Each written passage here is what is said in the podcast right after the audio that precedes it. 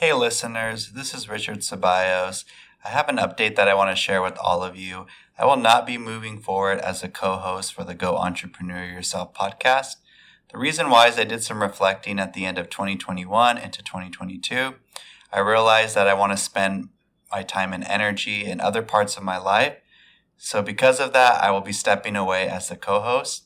I will still be listening and tuning into the podcast I know we have some amazing entrepreneurs lined up for the rest of this season. I want to thank you all for listening. I hope I inspired you to ask thoughtful questions if you ever meet up with an entrepreneur or connect with one. I do have some messages I want to share with you before I stop as a co host. So, my first one is to be intentional. It's really key that you're intentional with your work also, remember to give yourself and others grace. This is a challenging time, and giving yourself grace is going to prevent you from being really hard on yourself and being extra critical. It's not necessary right now. And lastly, remember to go entrepreneur yourself.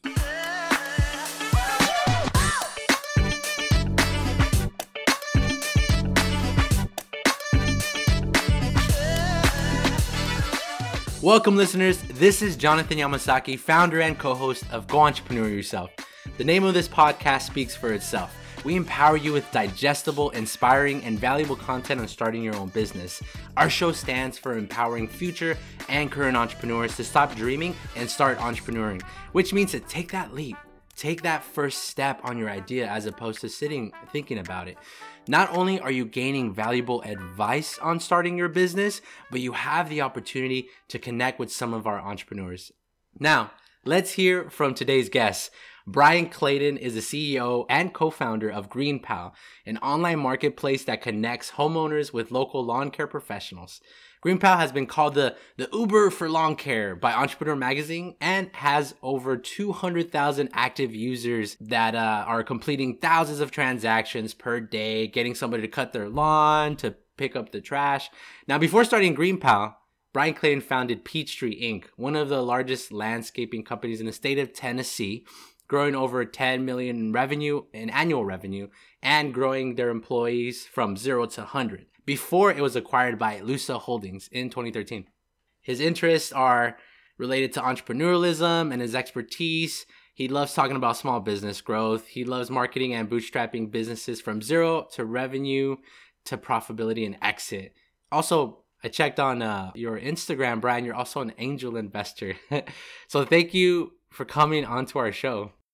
Hey, Jonathan. Thanks for having me on your show. It's great to be here, man. Yeah. So, Brian, before we dive a little bit in, we want our listeners to hear about the story of how Green came to fruition, how you managed to convince on the go landscapers and contractors to utilize your app when tech could be a barrier and the future of tech in the landscaping business. More specifically, we want to reveal some of the raw truths and hardships of creating and maintaining a mobile app, an online freelancing platform.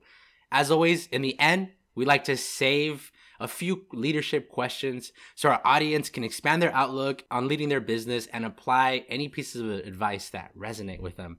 So before we dive in, we're going to run a, a new segment titled Few Minutes. Yes, listeners, we combine the words human and minutes, and in this segment, we're looking for honest and human responses to a few rapid fire questions. So, what do you say? Are you ready for some human minutes? Yeah, bring it on. Awesome. So, first thing is an opinion that almost nobody agrees with you on? An opinion that almost nobody agrees with me on. Um, hmm. I would say people in their 20s often disagree with me on this. Uh, a lot of people in their 20s these days feel like that their 20s are uh, a time of self discovery, a time of uh, reflection, a time to figure out who you are. And I think that's bullshit. I think your 20s are spent hustling, grinding, getting on first base, building the foundation uh, underneath you. Every successful person I know has has worked their butt off throughout their 20s, and so I think that's a bit of a bad advice that almost everybody in their 20s that I come across uh, disagrees with me on. I can see that. And working, working in your 20s and grinding is. And I mean really hard. Seven Yeah. days a week. I didn't have a vacation for, for nine years uh, in my 20s. So, yeah, that, that's my personal opinion on that. And almost nobody agrees with me on it. So That's that's ins- that's that's the answer to your question. Yeah, that's crazy. Now, that, that's why I see all your Instagram photos traveling everywhere. And that actually brings up a great segue to our next question. So, like, what is the favorite country you have visited?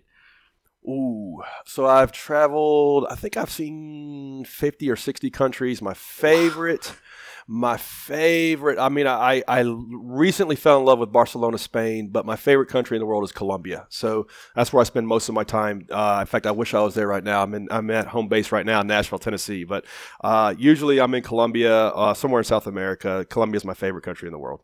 Beautiful. I have yet to go there. I was supposed to be in Spain uh, when pandemic hit. So I already had tickets for June of 2020, but I had to cancel obviously because of the restrictions when COVID happened. I'm It's sure better beautiful. just to go when it opens back up. Yeah, traveling with restrictions sucks. Yeah. And then so next question, what is one skill you've tried to learn or you you've tried to like master but you're not so good at? A skill I've tried to learn, but I still suck at. Uh, salsa dancing. I I I uh, I have taken I have taken probably twenty classes on salsa dancing, and I'm still terrible. But I'm not going to give up. I haven't thrown in the towel yet. That's good. You just got to keep on practicing. You gotta Watch keep going. yeah. lot, lot, lot, lot of parallels between salsa dancing and business. if Yeah. you, believe it or not, you just got to get out there and do it. That's true. It's it's like when you're you know when you're when you're leading people, you got to help guide them, and you got to help them lead the way. You know, being a Yeah. great leader, just the same way you're dancing, right? Because you're leading the person, your partner that you're dancing with. You don't want to kind of be forceful in the dance. So I see those parallels. And the only way to learn is just to get out there and do it. Much like a business, the only way to learn is to get a get a product in the customer's hands. exactly. So then, last question: What is your favorite thing to do in Tennessee's? Whether it's sightseeing, museum, any local bars. Uh, my favorite thing to do in Tennessee, uh, we have really good lakes here. And so you take that for granted when you travel around and there are no lakes. Um, but we have really nice lakes here. So I like to go out on those. Wonderful. Well, that was few minutes with Brian. Thank you so much for for running that segment with us. So now tell us, how did you get started? But tell us something that is usually not mentioned in your intro. Yeah, so uh, currently I'm CEO, co-founder of GreenPal. GreenPal is the Uber for lawn mowing. So if you're a homeowner, need to get your grass cut rather than calling around uh, on Craigslist or Facebook or whatever, you just download our app, pop your address in, somebody comes out and takes care of it for you. Been at this for, I guess you could say we're like a nine-year overnight success. Been at this for almost a decade. Uh, now have around 300,000 people using the app and uh, doing around $30 million a year in revenue started off really really humbly. Uh, my two co-founders and i you know working on the app in, in our city nashville tennessee and just kept grinding on it little by little and, and growing it year over year and haven't raised any outside capital which is kind of rare for tech startups like this. But uh, we just stuck through it. And i, I guess you could say uh, one of our competitive advantages is diligence and perseverance and, and consistency. And just sticking with it and focusing on a couple little small goals at a time and executing is, is how we've gotten to where we are and now here we are, decade in, and profitable and growing, and still feels like day one. Believe it or not, we we want to become a hundred million dollar company, and so we're doing the things to, to get from now uh, thirty million to hundred million. Yeah, and then what what is uh the choosing strategy of bootstrapping and self-funding as you mentioned earlier? So like what is how how exactly did you get that instead of getting like outside capital? Yeah, it's uh it's kind of a choice you have to make early on when you're when you're founding a business. Do you go out and build a business that investors love or do you try to build one that customers love? And a lot of times if you go down the path of raising capital just you know day 1, you you optimize for what investors want to see in a pitch deck. And you're not necessarily optimizing for what customers are telling you. And so a lot of times it's hard to do both of those at the same time. It's hard to be good at both. For me that was something I kind of identified early on was you know these these investors are wanting to see user sign up growth and they're wanting to see revenue growth at all costs but but that's really kind of not congruent with with the things that we need to do what our customers are telling us and so I, I made the choice early on that we were just going to fund the business off of its own revenues. That was a strategy we were going to take. And while it made it difficult in the early years, it made it harder to Mhm. kind of survive the early years. Looking back, it's it's been key to our success. There's like a graveyard of of Uber for X ideas. You know, Uber for home cleaning, yeah. Uber Uber for laundry services, Uber for valet parking. You know, mm. hundreds of hundreds of billions of dollars crashing to the ground chasing these ideas. Whereas for us, you know, we just focus on one thing. What were our customers telling us? You know, what uh, maybe we only had 12 customers in our, in our first year. We had 12 customers, and what were mm-hmm. they telling us? And uh, and I knew we needed to get that to 100. If we can get it to 100, get it to 1,000, get it to get it to 10,000, and and just just rinse and repeating that same little process over and over again is, is how we've gotten to where we are today. So then, how did you get this uh, the background and the skills necessary to run this type of business? Did a lot of it come from working? uh, being successful in and selling at Peachtree, or was it mowing lawns during high school? yeah, so I think when you're starting a new business, particularly a tech-driven business, you're you're inventing a new product from scratch that does not exist. Mm-hmm. And I think one of your competitive advantages can be authenticity. Um, and for me, that certainly has been the case. Uh, I spent my first 15 years uh, in business in the landscaping business. I started mowing yards in high school and kept mowing grass through college, and ultimately ended up building one of the largest landscaping companies in the state of Tennessee, where I live and getting that company over like 150 employees, eventually getting it over 10 million a year in revenue. It was acquired uh, by one of the larger landscaping uh, conglomerates in the United States. And so, growing that business just from me and a push mower to me and like 100 trucks going out every day, I learned a lot about how the business works from the inside out. And, and so, when I sold that business, I retired. I didn't have to work anymore, which was nice, but I got bored. And I thought, well, what am I going to do now? Uh, and I thought, well, I'm gonna. I don't want to do that kind of business again because that was really hard. I want to do a software business because maybe that'll be easier. And boy, I boy, I didn't know what I didn't know. it was uh, it was naivete as an asset. and uh, and got in there and, and recruited two co-founders. We started working on the idea and never looked back. And the one of the the competitive advantages we had then and still now is kind of have been solving my own problems in a way. You know, I uh-huh. really, really kind of saw the things that needed to be dealt with, with, with from a technology standpoint in, in this industry, and, and that's what we've that's what we kind of optimized around, and that's that's how we that's that's been key to our success because we kind of solve for the the vendor side of the equation. We know if we can solve their problems, improve their livelihood, make them more money, that the rest of the success will follow, and that's how we that's how we attack it. Yeah, and then talk about i guess the human science behind making them more money because i remember hearing in an interview um, you were talking about how if we are able to like really make this place look as amazing be amazing be presentable we can help you get like a higher percentage and more sales more growth. And i like that. You like did more than just just cut grass and make things look nice. Like you actually made a really good value proposition. If you want to tell our audience members about th- the, the value of that the value of really caring about those customers and and filling the needs that they're looking for. Yeah, I think in any sales process, whether it's you know a self-serve digital one like we have now, or if you're literally dialing for dollars all day, you really have to put yourself in your customer's shoes. You really have to figure out what they want, what they need, where they're trying to get, and you have to solve for those problems. You know, so so often we look at the that equation from like founder logic, and it really needs to be you need to look at it from customer logic and and there's a gap between those two. And so really you have to look at it first from okay what what are they trying to do? Where are they trying to get to? And and that goes all the way back like in my first company my landscaping company when we were selling a, a six figure contract to an apartment building we weren't selling them grass cutting. We were actually selling them increased occupancy. And we, we realized that the problem that, that that apartment manager was dealing with on a daily basis was not tall grass. It was their occupancy was 78% and they needed to get it to 93%. So we would start the conversation from from that standpoint and say, okay, well, listen, we believe, and here's some case studies where where we come in and, and we we take care of your outdoor maintenance. We can install these types of uh, floral displays. We can enhance the landscaping here, maybe around the model unit or whatever. And we believe over time we can get increase your occupancy, you know, four or five percent. And what would that be worth? You know, well, yeah, we're not going to be the cheapest option for your your contract, but we can help you, you know, get where you're trying to go. And so really reframing the equation and looking at it from where is your customer trying to get to and helping help them get there is is how we you know how I approach building that first business and is, is how we approach you know building Green GreenPal, you know where we really try to put ourselves in the shoes of the people using our product and how help them get where they're trying to go And you know, to this day, landscape contractors that use my platform, you know, there's 32,000 of them. We really help them double and triple their business over a year's period of time, and and all of the things that go into get helping them get there that they're not doing. You know, Mhm. all of the things that they don't know to do. Nobody taught. Nobody teaches us how to market a small business in in, in, in in high school or college, and so it's our platform's job to help them get there. You know, help them get to the next level. I like that a lot because I I grew up I grew up in a family of like landscapers and every summer having to go I'd have my uncle go up climbing up a tree, cutting the palm tree, picking up all the all the dirt or all the like things that they want to like remove.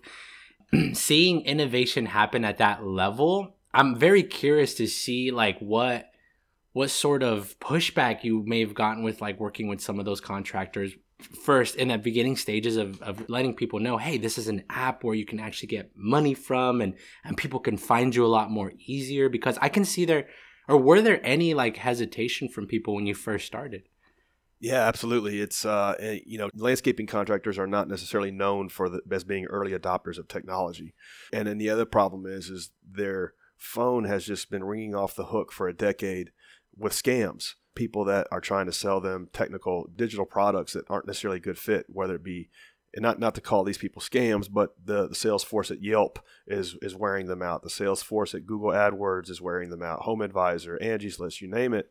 And so when we're approaching them, uh, particularly in the early days, with a solution to their problems, it's hard to how do you se- separate yourself from from all those other things that have kind of screwed them over. And it- the way we got through it was just through sheer authenticity. So like in the early days, um, you know, I knew we needed 100 contractors in Nashville to use the app. And what I would do is say, I would say, listen, you know, you may have heard of me. I built this business and sold it. And a lot of times they had because I was kind of a known commodity in my hometown in that industry. And I would say, I will give you free coaching on how to grow your business to six and seven figures if you use my product. And that was a no brainer. And so that's how Yeah. I got the first 100, really 500, 500 contractors onto the platform. And I would literally hold weekly and monthly calls with these with these guys, helping them grow their their landscaping business. And so that was a way we were try, able to kind of get over that cold start. And then after that, we were able to realize, okay, well, this is really kind of what what the uh, sweet spot is for the type of contractor that is using our platform, getting value from it. That's who we should attack. And we realized that we really needed the early entrants into the marketplace. You know, the, the guys that were maybe doing five properties a week and they wanted to do a hundred. Those were the ones we needed to go after, not the Mm. established ones, because they kind of already had their little routines and Right. processes. So we were able to identify that just through hand cranking it, you know, and and we still you know do that to this day. We hand crank things and then we scale them. That's awesome. Like so I guess what I'm noticing listeners is like having the credibility, the experience. It really does help when trying to get get that buy-in from other people so that they know like, oh, he's he understands the business. It's not just someone here coming to try to just sell the product. No, they're trying to actually help me grow my business. And even that proposition of it's going to obviously convince people if they want to grow their business from six to nine figures, like they're going to want to join in. So then for those who maybe don't have that experience, sometimes like uh, people that are starting an app for specific, you know, like the Uber of things, what what sort of advice do you have for them if they maybe have more of the skill, right? The skill cuz sometimes you get people that have skill sets and they they know how to create an app, they know how to do these things. Maybe they're passionate about it. Like what sort of advice would you have for them if maybe they're not known in the community? Yeah, I think a lot of times you got to manufacture that momentum, and you you really kind of have to do whatever is going to be required to to get that kind of uh, domain expertise. And so, for example, um, I listened to a podcast interview with this guy who uh, founded a company called Slice, which is like a marketplace that connects consumers with local pizzerias, like your small, not Domino's and not Papa John's, but like your smaller pizzerias. And this dude spent like three years working in small pizzerias. Like he understood that business from the inside out. He understood, like every business has a million problems. They're just all different. And so he understood that business from the inside out. If I tried to create a platform for pizzerias, I wouldn't have know the first damn thing to go about it. And so I think it can really, really, really behoove you to really get in the trenches of whatever the, the Mhm. industry it is you're trying to solve. And I got another buddy who I coach, um, you know, in on his business, and he's he is starting a uh, a marketplace that connects consumers um, with industrial supply houses and selling their excess inventory. And he was working on the interfaces, working on the app, working on the website. And I'm like, okay, have you sold any product? He goes, no, not yet. I don't have the platform ready yet. I'm like, well, how about this? How about we just like go to one of these supply yards and try to sell $10,000 of their stuff on Facebook, on OfferUp, on Craigslist, just to see what that looks like before we go write the interfaces, before we go write the first line of code. He's like, you know, that's a really good idea. I never thought about that. And so he did that and he's like, bro, there's no business here. like I can't like I can't I can't I can't move this stuff. I can't like there's a reason why this this app doesn't exist. It's like this is impossible. I'm, I don't want to. I don't want to tackle this problem. Like, well, it's a good thing we we tried to like do it manually before we spent you know a year building the platform. And so uh, and so as silly as it sounds, take it down to to the smallest possible thing, hand crank that, and then you'll learn like what the technology needs to look like. Yeah, that's that's great advice there. Try it out before you actually put it out to market. Just like the, the have the reality experiment. is is that is that everybody wants to just get behind a laptop and start banging away on the on the keys when you really just need to get out of the building and and go figure out what the real world problem is you're solving and then and then build out from there. Yes, that's that is great. Go out there to just really see what is going on in that market and with that potential need that people are looking for because there's there could be a reason why it hasn't been built or maybe hasn't right. been built yet if there's someone right. that's like really courageous and and strong enough to like build something out like that. So then yep. we're talking about technology now due to the rise of technology and how our society is getting a little more comfortable finding workers online versus like, oh, I know a person that can cut grass or I know someone that could do this like construction pickup. Uh, what do you plan on doing to compete in the global marketplace? Because we have right TaskRabbit, like it's a national well-known uh, app where you can get people to do similar jobs, right? Craigslist has been out there. And as you answer, as you think about the answer for that question, is there room for a multi-million dollar company like yours? Because it sounds like it. Because I would assume like when people are looking at their business and see, oh, there's another Uber already, or there's another this already. Like, is there room for me? Like, how did you how did you figure that out? Knowing that okay, my business was gonna, or did you even know that your business was gonna scale to thirty million? Yeah, you know, the question is, is like when you're picking out strategic options in the early days, do you go wide or do you go deep? And so, do you go like wide? You try to offer a little bit, you know, for all things like a Angie's List or Home Advisor or even an Amazon or something like that, or do you go deep in terms of like this is the end to end, most like predictable, reliable, cheapest, seamless experience for this one thing? And either strategy is fine, but you need to go all in on, on one or the other, I think. And for us, you know, we, we decided to go deep on one thing, and that's just making this one chore as simple as pushing a button. And as crazy as that is, like a decade ago, we're still solving the same problems, you know, still solving the same problem a decade later, making it more reliable, more predictable, more seamless, more convenient, more cost effective, separating the delta between the, the real world, like, okay, I'm just calling down Craigslist versus using GreenPal, making that better and better and better. And I think if you just focus on one problem and just don't worry about anything else, you can be the best in the world at something. And to date, as it stands right now, GreenPal is the largest nationwide network of landscapers. It is the biggest platform for ordering a lawn mowing service. And it's because we have focused on just this one thing. Had we had like tried to do home cleaning or pressure washing or roof service or, or the, all these other things, these mm. other verticals, we wouldn't be good at any of them. And so, mm. and going back to like the lawn care service operator has a million problems and they're all different than what the plumber has, than what the house painter has, than what the, uh, the remodeler has. Like everybody has different problems and we have yeah. focused on just this one kind of vertical, this one niche.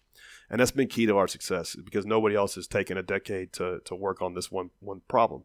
The other thing is it's not a particularly sexy industry. You know, it's it's not it's not it's not glamorous, and uh, I know I know firsthand.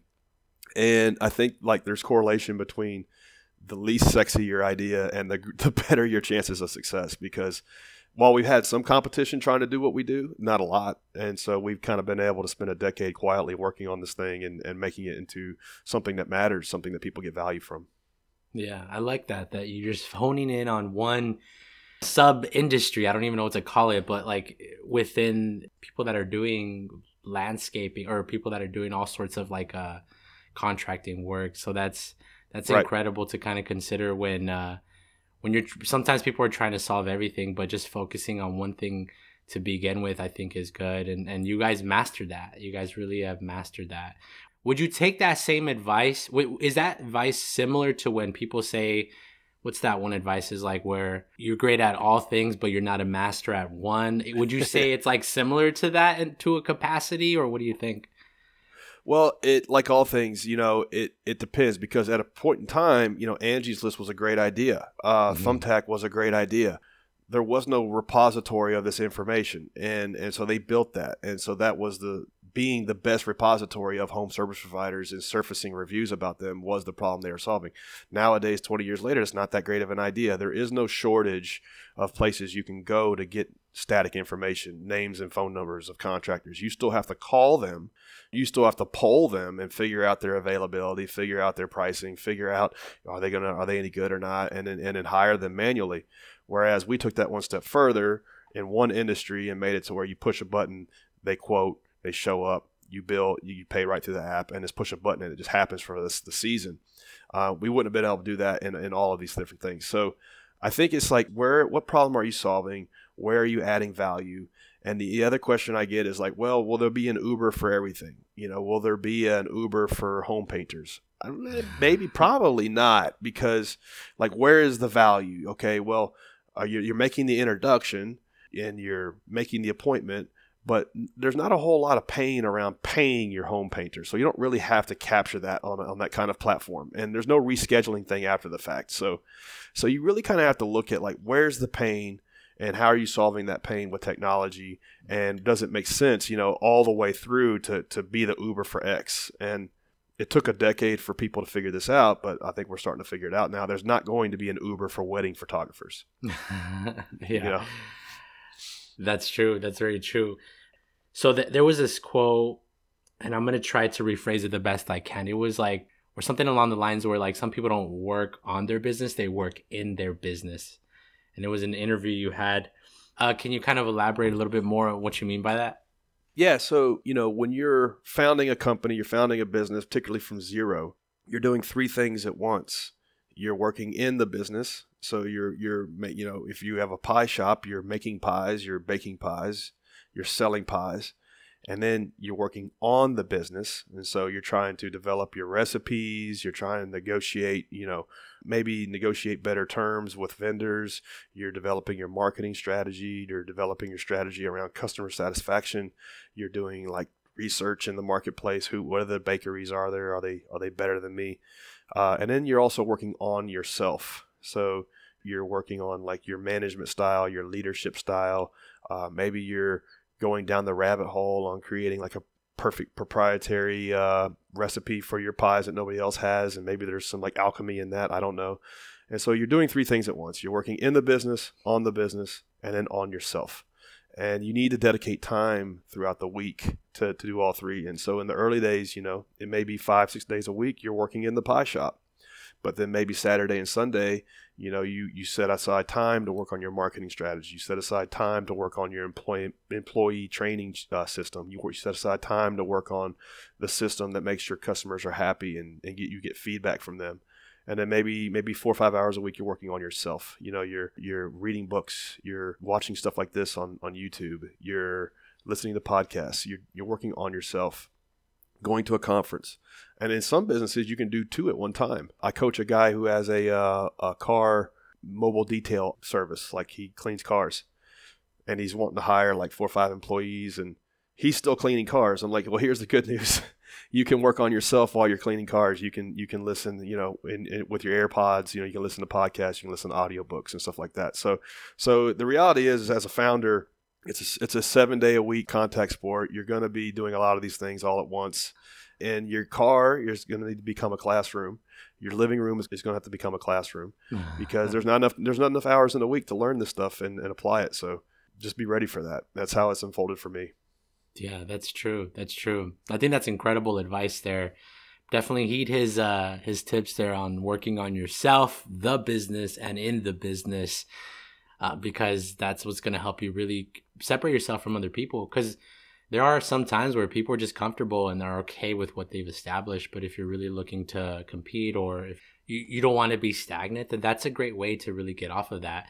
And something just came up, Brian, as you were talking about that. You strike me as somebody that doesn't like staying in the same place all the time. Like you don't like staying comfortable. So that sort of relates to you wanting to take this. So this is a goal, right? A hundred million dollar business. Right now you're at yeah. 30 million revenue. So then what what do you think it's going to take for you like ask like i guess self reflect what is it going to take for you to get to that point? point and is it any different on, on the way you're operating and how you're doing things yeah it's uh you know every company every fa- every business goes through three phases there's the startup which is like just getting an idea out there getting some kind of product getting a dozen customers whatever then there's the grow up, which might be your first 100K in revenue, million in revenue, 5 million in revenue. And then there's the scale up, which is multiple eight figures, nine figures, executives, you know, building out a team, 30, 40, 50, 100 people. We're somewhere between the grow up and the scale up right now. And and I have done the grow up twice. I have never done the scale up. And so what, what I might come to find is that I just don't have that the skill sets to to pilot the company through that. And if I find that out, I will either sell the business or I will hire a professional CEO to come in. But that's what it looks like. And, and I think every business reaches like the personal limitations of its founder. And so we may find that out about GreenPal. I don't know. we may we may find out that I'm just not not the guy to take it to, to 100 million. And if we do, I'll put somebody in that could. Wow, that's so humble. That's like that you're very humble about that because that is something that's hard to do, like letting go of a baby and still and letting somebody else come in to take its place to help you build it to where you want it to be. As you're pushing through it and, and you see things aren't getting done, recognizing that maybe I am not the one to push that, or maybe I'm not the, the same CEO or the founder that's going to be here or be the one to like really launch this thing to 100 million. Yeah. There's very few people that go from what they call zero to one, which is like we have nothing. Now we have a, a, something that's working and then can scale it all the way through. So your your Mark Zuckerbergs, your Jeff Bezos, your Elon Musks of the world that, that found a business and take it all the way through. That doesn't happen very often. Usually a professional CEO is brought in at some point. And so you kind of have to realize that, you know, am I the person that can, can take this to 100 million or not? And you have to you have to be honest with yourself and and one of the most humbling things you can do with your life is is start a company because it'll tell you really quickly where you suck and where you need to where, where you need to work on. like I love the, the that. Market, I love that. the marketplace is a purveyor of un, unvarnished feedback. Yeah, dang! Start a business. They'll tell you where you really need to work on things. That's yeah. a, that's that's incredible. so then now we're gonna move on to leadership questions. And I'm really curious, and I'm sure our listeners are also curious. So, do you have any mentors or coaches that helped you get through or helped you get to where you are today? And would you say having a mentor is helpful? Yeah, the mentor thing is is a little tricky because a lot of people think that mentorship is just like jumping on LinkedIn and emailing people like I want to pick your brain. And like that's not how to approach mentorship. I think I think mentorship needs to happen organically through people you're you're working with in your circles and and I think it's better to find it that way. And then also I think mentorship doesn't necessarily have to be grabbing coffee with somebody and or grabbing dinner with somebody and then mentoring you. I think mentorship can be asynchronous. I think it can be like you literally are following somebody's body of work on YouTube, uh, and you literally are, mm. are listening to their podcasts. Uh, you're literally reading every blog post that they put out, and me personally, that's been some of the strongest mentors I've ever had is people who have never met me, I've never met them. but I have learned so much from them over the last 10 years in terms of of the knowledge that they're sharing out there in terms of blog posts, YouTube, podcast interviews, mm. you know, hmm. conferences, fireside chats, things like that. I've gained more from those types of asynchronous relationships than I have trying to like, you know, hassle somebody, "Hey, I want to yeah. pick your brain at Starbucks." like like the reality is is is that you really need to be mentored by somebody who has already done what it is you're trying to do or is doing what it is you're trying to do. And a lot of times that pool can be very, very, very, very small. Mm-hmm. And so for me, if you know, I'm here living in Nashville, Tennessee, we are we are not known for pumping out successful consumer digital products. And so for me, I've had to go outside of that kind of like that ecosystem and, and, and go to YouTube University and like follow five or six or ten people and like everything they've put out and that's how i've kind of have, have gotten mentorship over the years I think that's wonderful advice for especially our young audiences, people are still in college, because uh, so I work in a space where I mentor college students and I help them get through college and with a career that they love. And a lot of times they ask me like, how do I talk to a mentor? How do I, how do I find somebody? And sometimes it's like, like you said, it's it's reading those blog posts an asynchronous relationship, going to that like fireside chat or that conference. Start there. Yeah. Start start there, and then maybe a real mentorship can can develop from there. Maybe mm. you maybe you you digest everything that per- person's put out, and you and then you send them an authentic message. Yeah. Like, hey, Genuine. I watched I watched XYZ thing and I learned this, I did this in my business. I really value I'm working on this part of my business and I'm struggling with this. What are your thoughts? Would you mind, you know, helping me think through it? You know, that's a much better way to approach a mentor mentee relationship than LinkedIn uh, IM message. I want to pick your brain. I, I get like a hundred of those a day, and and I know like they come from a good place, and I and it, but it's just kind of like that doesn't work, and so that, so that's why I share that's why I share that. So think about listen to that, you listeners. You can't. It's not like a Tinder. You swipe right, you know, and then you just say, "Hey, what's up?" Like that's the same way yeah. that angel investors or people look at that as like, "Oh, they're just they're, there's nothing great about that. like it just yeah. seems pretty pretty common." Um, so then find something genuine, like an article or a video or an interview, something that really resonated with you, because they can see through the, between the lines. Like they can yeah. see that this doesn't seem like, uh, genuine. So then, uh, next question is you are a successful entrepreneur and leader. What are two character traits that you have that were instrumental to your success? Can you please share a story or example? Uh, for me, it's it's a couple things. You know, I'm not particularly like talented. I'm not particularly bright. You know, I graduated college with like a 2.8 GPA, and and uh, I, I, one thing I hope people get from listening to to interviews with me is like if that guy can do it, I can do it. And so for me, it's just consistency. It's it's literally showing that's a superpower. Like consistency as a superpower, just showing mm, up day yeah. in day out, and then and then also like just really focusing on a couple things at a time is how is how I've gotten to where I am. You know, I really in the early days of GreenPal when it was really really hard. You know, we were making like hundreds of dollars and not able to pay ourselves anything and, and really just focusing on one or two things and trying to drive the ball forward on those is, is how we got through those hard hard points and then also celebrating the small the small wins that's you know when we hit 100 transactions in a week i mean we went out and partied. And uh, i mean literally like we we kicked it. And it was just it was like you know my last business my, my landscaping company was doing that every hour. And and so but we did 100 transactions in a, in a week. And, and i knew if we could do 100 we could scale it from there.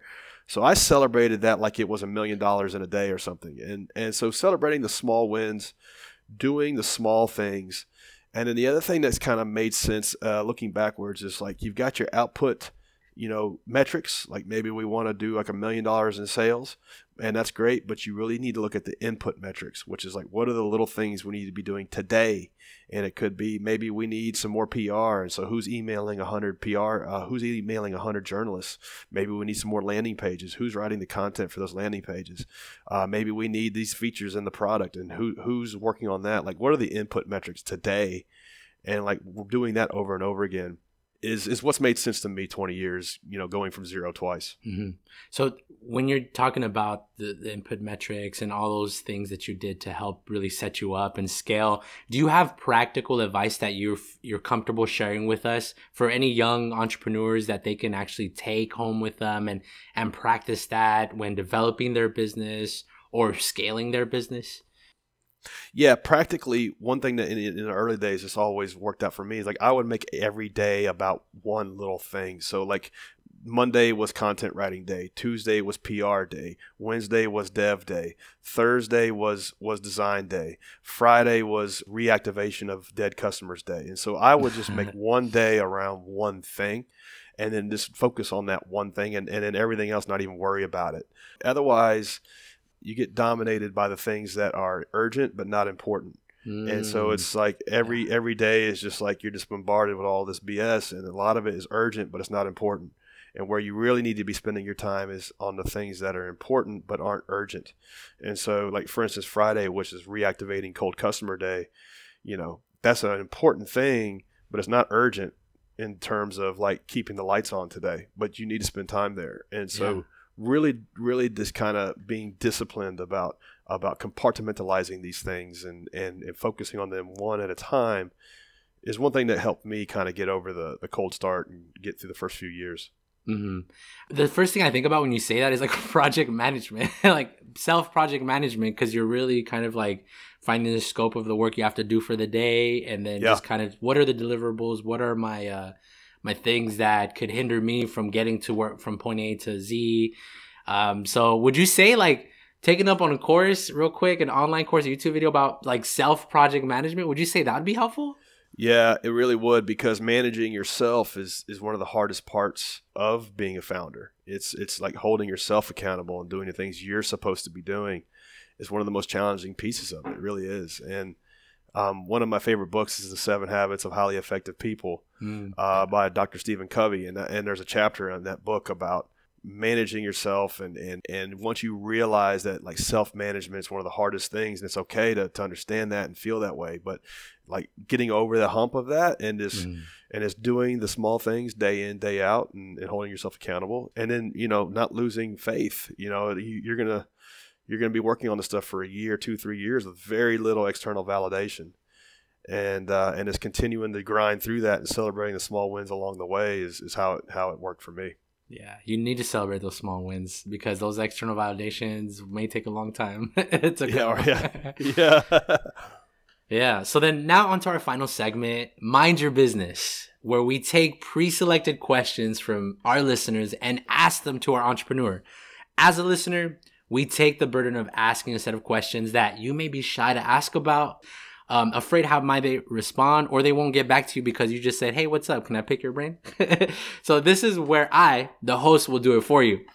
So for those tuning in, you can ask any questions. All questions are appropriate. However, nothing is, le- is left behind and off limits when it's about the business. Um, and then you, our guest, have the option to answer on the spot or tell me, mind your business, okay? okay i'm an open book so this this should be fun so, starting with the first question, and this one comes from uh, Anonymous What would make your business obsolete? Uh, so we are in the business of introducing people to lawn mowing services. What would make our business obsolete if there if there was some magical chemical you could spray over your yard and everything would grow three inches tall, uh, and stay that way? And I've oftentimes thought about that. Like, what if they come out with that? But a lot of people say, well, no, robots. Robots is going to make you guys obsolete. Eh, I don't know. I, I I mean, there's a lot of other things that these guys do than just cut grass. Like they, they pull the weeds out of the they pull the weeds out of the landscaping beds. They blow it all the driveway off. They clean up the leaves, trash, things like that. So I don't think robots are a threat, but some sort of chemical to to make the grass only go two inches tall that would put us out of business. Yeah. awesome. Thank you for answering that.